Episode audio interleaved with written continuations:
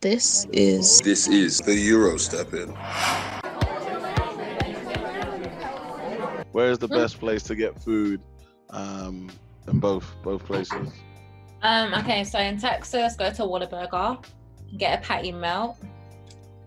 Definitely, I will definitely tell you to get that. I can't even remember Texas. I think Texas, no, Texas Roadhouse is good, but I'm allergic to peanuts, and they have like nuts everywhere in Texas Roadhouse, so I can't really be in there too tough. But they do like a lot of like bread and butter, and it tastes really good. Um, Bread and butter is that is that the recommendation? Really, bread and butter. I mean, like you just no, it's it's like cinnamon, like Cinnamon rolls. Okay. Yeah, like, oh, they taste so good. But patty melt and Whataburger, like that tastes amazing. I really miss that Whataburger. But then in um Florida, anything seafood, wherever you go. No, don't go Bahama Breeze. It's fake seafood. But Okay. well, it's fake like Jamaican food. It's like authentic. I don't know what the hell it is. But um there's like a Gainesville shack. I lived in Gainesville town, so it's like there's a but then juicy crab is really good. There's another crab place right next to it. I like a lot of seafood. I think that's because of Spain. I went to Spain. So I guess anything seafood in Florida will taste amazing because it's you're on the water. I think there's a lot of kind of individual brunch spots or individual. Um, we used to call them BYOs, like restaurants. Like in Philly, it's a big culture of like you bring your own alcohol to the restaurant to have like dinner or something when you're when you're 21. Obviously, you know, yeah, obviously. But there's a lot of independent places. That's the scene that I think is the coolest in Philly. Uh, any names for us? Any particular names? Oh my gosh, it's been so long since I was there. I thought of like Baby Blues Barbecue. There used to be this restaurant called White Dog that was pretty fancy. Federal Donuts. If you're into chicken and waffles and donuts, Federal Donuts. That is a hard one because there's so many places. You've got Harold's Chicken. That Okay. to this day is nothing can beat that.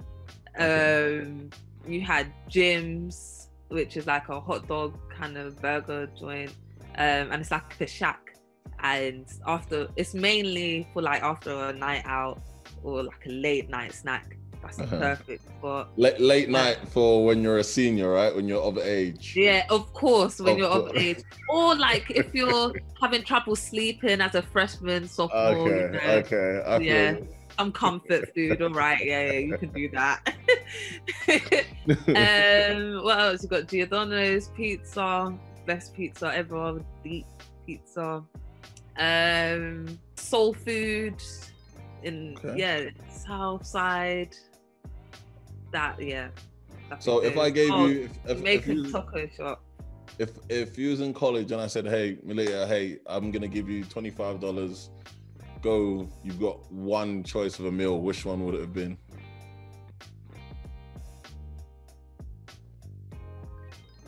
I think I'll probably have a breakdown because I don't know.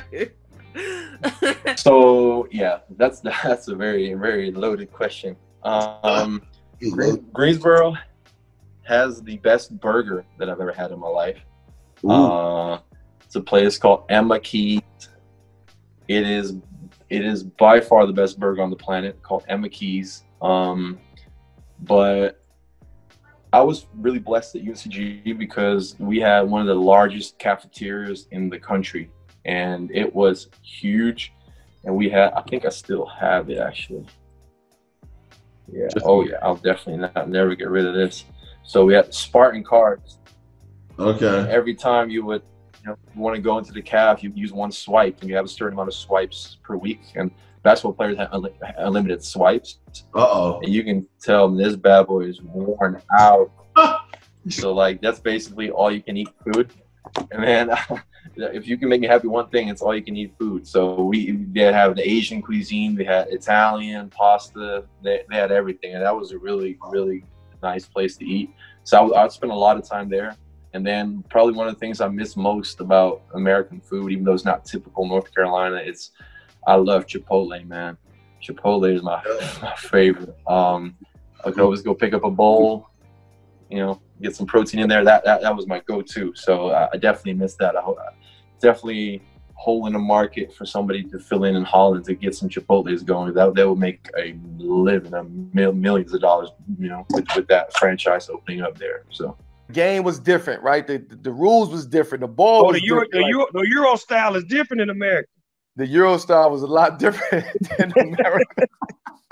That's the first time y'all seen that Euro step too, huh? Absolutely.